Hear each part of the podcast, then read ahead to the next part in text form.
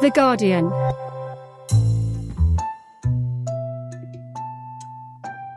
Welcome to Reach and Frequency, The Guardian's podcast about advertising, media and everything that goes around it. We're here from the Guardian's advertising department. My name's Imogen Fox. I'm Adam Foley. And this episode, we're going to focus on brand safety, which is a term that seems to be everywhere at the moment, but we're going to look at where it came from, what it stands for, and why it's important or not. So to sort of start at the beginning, Adam, what exactly is brand safety? Well, I think you do have to go back to the actual beginning, when media agencies started buying advertising online back in the 90s. So our favourite decade. But when you start looking at that, at the time, if you were trying to buy an advertising schedule, so if you were trying to target older men, you might choose golf websites or a automobile website, those kind of cliches, right? And what you would effectively do is give the client a list of websites that you're going to advertise on, and you'd have handpicked them, right? But obviously, the internet's grown a little bit since then, and to try and predict what people are going to do is ever more difficult because everyone has their own individualistic kind of browsing history. Right. So where does brand safety come into it then? Well, if you're what the progression was that people went from knowing exactly where they were advertising to not knowing all the sites that they're advertising on, and as you know, there are sort of lots of dark corners of the internet where you probably would rather not be advertising. So you need technology that helps you filter out some of that so you can be convinced that your advertising is appearing in good places. And what is that technology? Is it something that plugs in somewhere, or what exactly is it? So the technology comes in lots of different guises. So we work with a company called Integral Ad Science, and what that effectively does is it looks through the website, the internet's kind of full of these awful terms, but it sort of like crawls the website or scrapes. Doesn't sound good. Yeah, all of that stuff. And looks for terms that are, the advertiser lists that they want blocked. So what kind of words would it be looking for? Well, this is where it gets controversial. So, for instance, words like racism might be blocked, which in itself sounds laudable, but actually that penalises something like The Guardian, because we write lots of articles about racism, which means that the ads are blocked, although the content's not racist. So it's the word it's searching for that it worries about, not what's said with that word. Exactly. So there are more technologies coming through. There's businesses like Mantis who can have a much more nuanced grasp of the context that the ads are appearing in as well.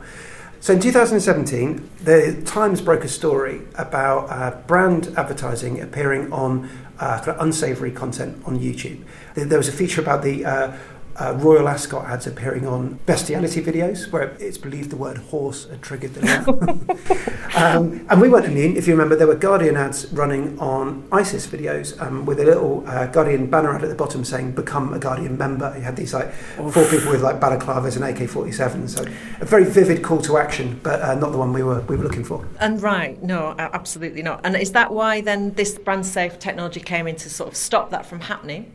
Yeah, I mean, that's when it really kind of kicked off. And I think the issue you've got now is that it's kind of stopping ads appearing on news, because as the news agenda's got more divisive, particularly on the kind of political spectrum, movements like Black Lives Matter and LGBTQI+, and kind of sex-positive stories, actually that means that lots of the terms that brands actively try to block stops ads appearing from content that has any kind of relevance to that at all. And you can see why that's obviously damaging to a brand like ours at The Guardian, because it means that we miss out on a lot of opportunities to have adverts next to our brilliant copy about these themes. Exactly that. So about 18% of Guardian inventory is deemed as not brand safe. So, for instance, a couple of weeks ago, our homepage was deemed as a 96% medium risk for drugs content, because we were running loads of content about the coronavirus vaccines. Yeah, exactly. Of course, yeah. Which just sounds really daft and not commonsensical at all. And you can see why that's got an impact for news brands like ours. But what about for brands? What do you think it means for them? Well, I think it's a really strange predicament, because at an agency you might have the print buying team who are audited on trying to get their ads into the main news section. So they're doing everything they possibly can and being measured against that. Mm. And just over the corridor, you've got the digital buying team who are doing everything they can to stop ads appearing in main news. So I think for brands, you've kind of got contradictory positioning. The risk of appearing on The Guardian is not the same as appearing as an ad on a long tail site. The real risk is that for brands, risk not really getting in front of big audiences. So I'd say, I would say this, of course, but The Guardian kind of helps brands become culturally relevant, and a lot of that has to do with the news or hot topics that are happening now. If brands aren't really able to tap into that, they're missing out on big opportunities, but that's fine for us. I'd say for other types of websites, they're like LGBTQI plus websites, for instance, often get blocked because the content's deemed to be over-sexualized. And that actually stops brands from engaging with a really large and important demographic that they should be thinking about connecting with. I caught up with Chris Kenner, who's the CEO of Brand Advance, to find out how brand safety technology impacts publishers of content for minority groups. Well, thank you very much, Chris. First of all, lovely to see you again. How's lockdown treating you? Yeah, getting through. What's the first thing you're going to do when you get out? I think I'm going to go to Soho House and not leave until they physically make me. So if you're seeing someone getting dragged down Greek Street, it will be yours truly. And you've grown this huge business, been massively successful. You're working with brands like GSK and Unilever and Adidas. But where did it all start? What was the spark that kind of made you want to do this? Oh, what made me want to do it is easy. I have two kids. One's black and one's white. And I'll be damned if advertising is just going to speak to my white daughter and for some reason block my son, her brother, and just stick words like black man, that are interracial, and just because of the media he consumes, which is just as brand safe as hers. Yes, it's talking about rapping, it's talking about grime, it's talking about things that he's interested in. Even basketball gets blocked sometimes because of the words that are used within basketball, so that's really it. I've mentioned it a lot, and I'm sure people listening to this have heard me mention it a lot, I'm just keeping it simple. It's an important point, isn't it? Because the what you're trying to do, what you set Brand Advance up for, is kind of pitched against some of the technology that is trying to keep brands safe, in inverted commas. So what's been your experiences of brand safety technology? How's it kind of prevented you from achieving what you wanted? Well, we had to just not use it and then work with partners and then build our own. Because basically, blunt keyword blocking should just stop today. Like, nobody should use it anymore. We have contextual tagging technology. It's there. It's relatively the same price as the other technology. So everyone should turn it off today, because how can we stick black squares on our social media, watch Harry and Meghan having a conversation and, agree with some of the bits, and then go to work and either, if we're a brand, send the list, or if we're an agency, implement the list in good conscience? How are we doing that? I don't know if it's a real word, but I remember it was a word when I was a kid, but being two-faced. Contradiction, I think, is the adult term. It's just this, I just don't get it. And like we said, from the beginning, I came into this industry from a different angle. And so, for me, a problem is two barrels and a plank of wood and a river. Always has been, because that was the first problem I ever did at 16 when I was joining the army, and they gave me two barrels and no rope. And you're like, how do you do this? And then you realise you just get the person to hold on to it and they become the plank and you get across the river on their back. That's what I look at every problem as. And this is a very simple problem. There's technology over there that does a better job than what we're using, but let's just continue to use this one anyway. But talking about Black Lives Matter is not racism. It's the absolute opposite to racism, It's talking about the implications of racism. That's not racism, So these categorizations of things, talking about anything about LGBT is not sexually explicit. Just come on. And it still gets tagged. A lot of this software still tags it. It does. Right through to COVID and stuff like that. I mean, COVID has highlighted the problem, but really, we need to think about what these technologies are doing. They are destroying communities. And why I say they destroy them is, if a community doesn't get spoken to by brands, the community media doesn't get the revenue of that. And if the community media doesn't get the revenue, you know, black people run black publications and they feed their little black and brown kids. And if you're not, Unilever's not giving them money, and I'm using them because they do, if their, you know, billions of dollars of funding is not getting through, then that community is being deprived. And so actually, don't block all the Black Lives Matter content. Let's just block negative sentiment on the Black Lives Matter content. But if there's positive sentiment or even neutral sentiment, I want to be next to that. I want to monetize it because I want them voices to be heard. Next up, we meet Laura Lesser, Senior Manager in Culture and Innovation at O2, to chat about the ongoing dangers of fake news, how brands can better serve society, and when being safe means being too safe. In terms of brand safety, it's really important not to take a full kind of blanket approach and to really dig into the detail, working together with your agencies.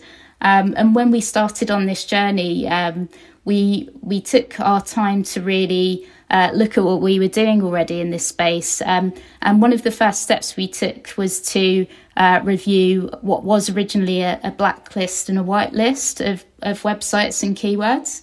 And what did you discover? What did you see there? Well, we actually we had a look and we realised that we were being too safe in this space, and that there was a danger that we were excluding a lot of, you know, positive opportunities and good journalism out there. It's potential to be defunding it. So we take more of a brand suitability approach to it now, and we regularly review this on an ongoing basis as well. And we've moved away from that sort of more black and white approach to much more of a responsible one with block lists and approved site lists as well. Well, that's really good to hear, because that nuance is really, really important. And like you say, you could be inadvertently blocking a platform or you know, a publication that you would absolutely want to advertise with. And I mean, and talking about the kind of the dangers of fake news, I mean, for brands, or the dangers of being in irresponsible places, has O2 suffered from that, would you say? We have seen that on a sort of a mass consumer level. We have seen the dangers of misinformation, and a really good example recently was around 5G and the conspiracy theories linking it to COVID. And this actually went from, you know, fake news and misinformation online to real world impacts, where we were seeing dozens of our 5G, 3G and 4G, in fact, masts destroyed on a weekly basis by misinformed people, and even, you know, verbal attacks on our engineers and things like that.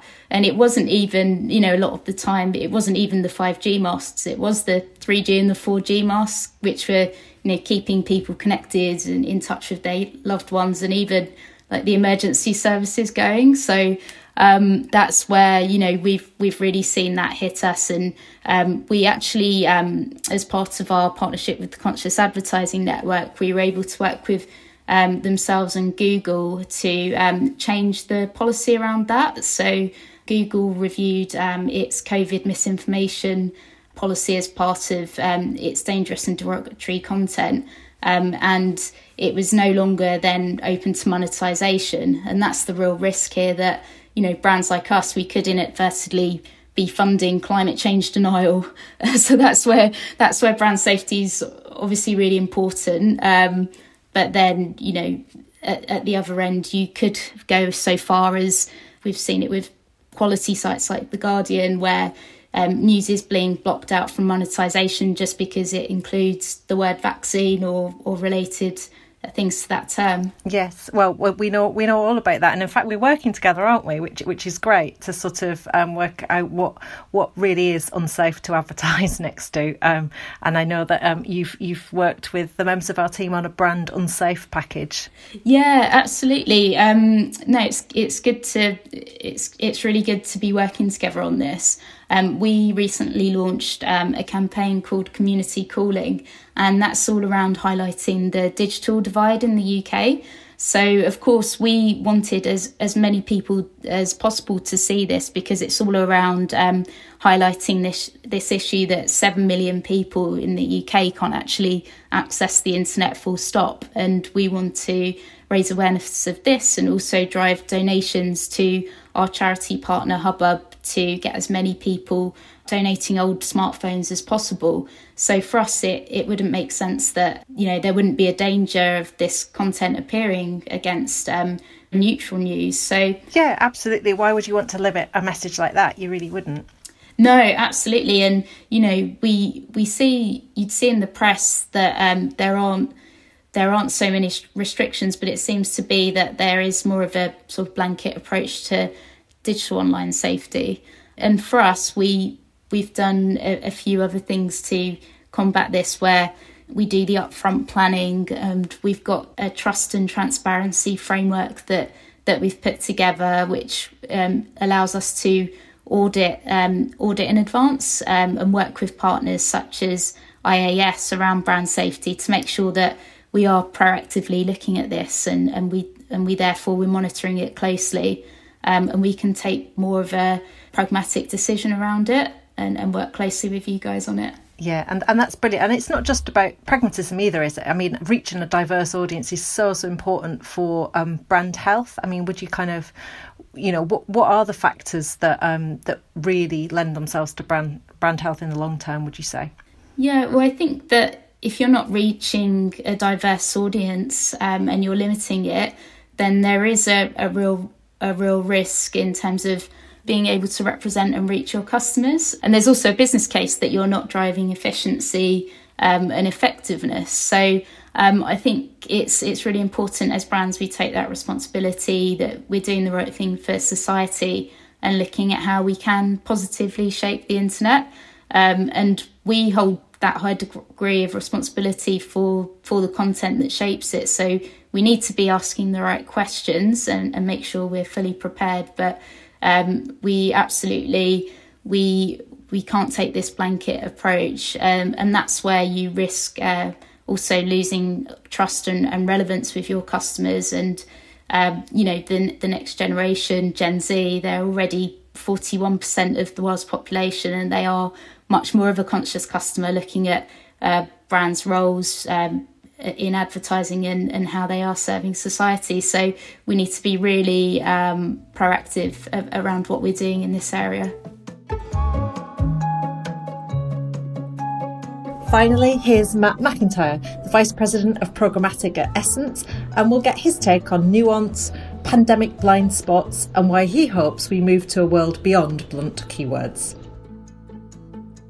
So brand safety is an onion of a term. It's a bit of a term that encompasses... An onion of a term. It's like many, you know, if you think back to the Shrek sort of analogy, many, many layers of an onion. Brand safety is doing a lot of things, and it's actually various different techniques and partners that are all sort of stitched together.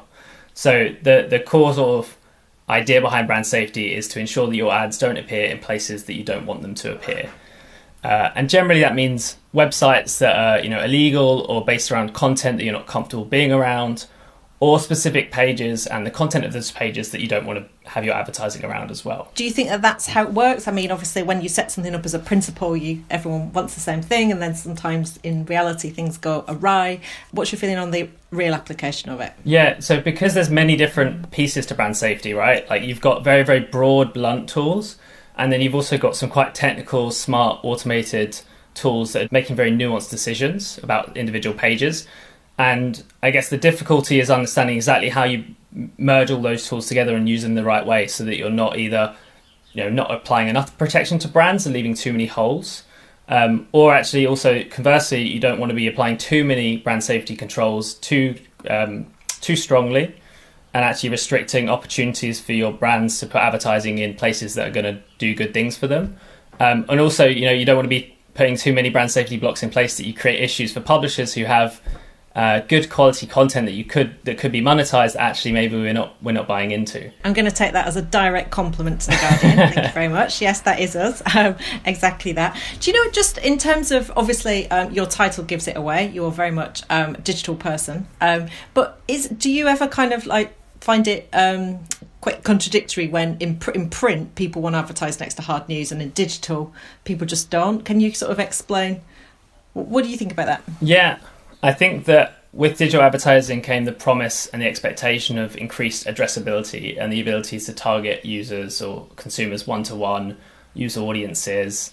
And with that sort of greater understanding of audiences and targeting, the expectation sort of grew as well that we'd be able to control the situations in which advertising appears. And potentially in press and in print, there's some situations where an advertiser might look at their ad and may not feel totally comfortable that that ad doesn't align well with their values or is quite controversial with the creative they've been using.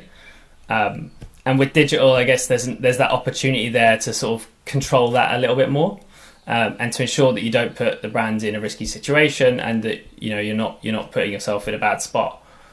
And so I guess with that expectation, there's obviously everyone who's been looking at the different tools and techniques and the different ways that they can sort of build that control in. So obviously there's a kind of higher bar then for what brands might want digitally. And you talked about, you mentioned The Onion, and I know you've, I know we've worked together on things that use a combination of various things. Do you want to talk a little bit about that? Tell us like how you sort of see the future of that brand safety, whether it's moving towards brand suitability.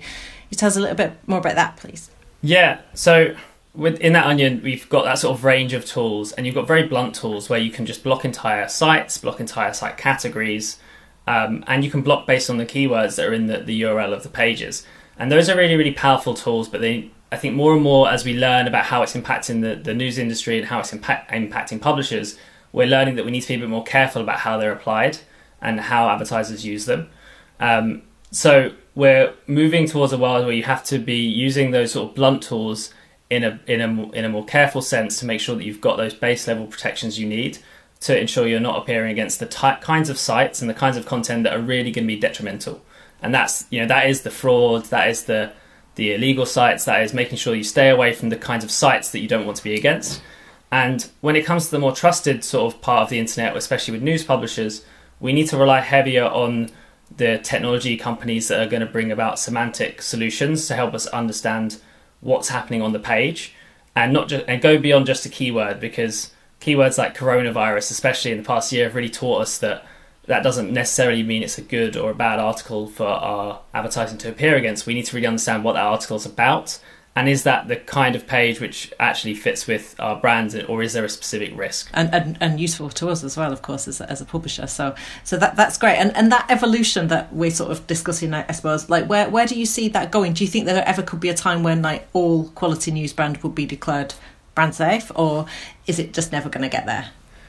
I think it's a big challenge. I think that a lot of quality news brands, you know, the vast majority of imagery is really safe, but there's always going to be exceptions. And, you know, as an agency and advising our advertising clients, we need to make sure that we're managing for those exceptions as well as for the general rule. So I think that we're really, really, you know, big on the fact that quality news publishing, we need to support it. We need to find ways to change the ways we're working with together to make sure we don't create these blind spots like we had at the start of the pandemic last year, which really shone a light on the issue, I think. But it's probably quite difficult to say that, you know, all controls will just be turned off. Something that's really important to consider is that the buying route makes a big difference to how brand safety controls are deployed. If you're buying across the open exchange, we may be buying across hundreds of sites at the same time, and we have to deploy a strategy that allows us to flexibly buy across all of those sites. And buying across the open exchange is done for a reason. It's you know, it creates commercial benefit for clients. It performs really well, and so it's not always possible for us to move investment to more direct routes like guaranteed or, you know, even old school insertion orders, where we can sort of allow the publishers more trust and control. So there's a balance where we have to see how do we deploy really scaled tools to work across the open exchange when we are buying in that fashion, but there is going to be a lot of opportunity on brand campaigns and with certain types of advertisers where we can move budgets to more direct routes of buying, like Guaranteed, and that allows us to really, you know, break down those walls a lot more and put a lot more trust in those publishing partners to put the right rules in place for each brand. That's fantastic. So balance and onions. That's brilliant. Thank you so much, Matt. Thank you for talking to us. No problem. Thank you. So that's it for this episode of Reach and Frequency. Thanks to all our guests, Chris, Laura and Matt, for sharing their thoughts. I've definitely learnt loads about brand safety. Final thought from you, Adam? I guess it's just, you know, with digital comes so much opportunity and possibility. Sometimes we just need to be a bit careful that it's not overreaching and becoming something that could be harmful. So we'll see you next time when our subject is going to be brand purpose.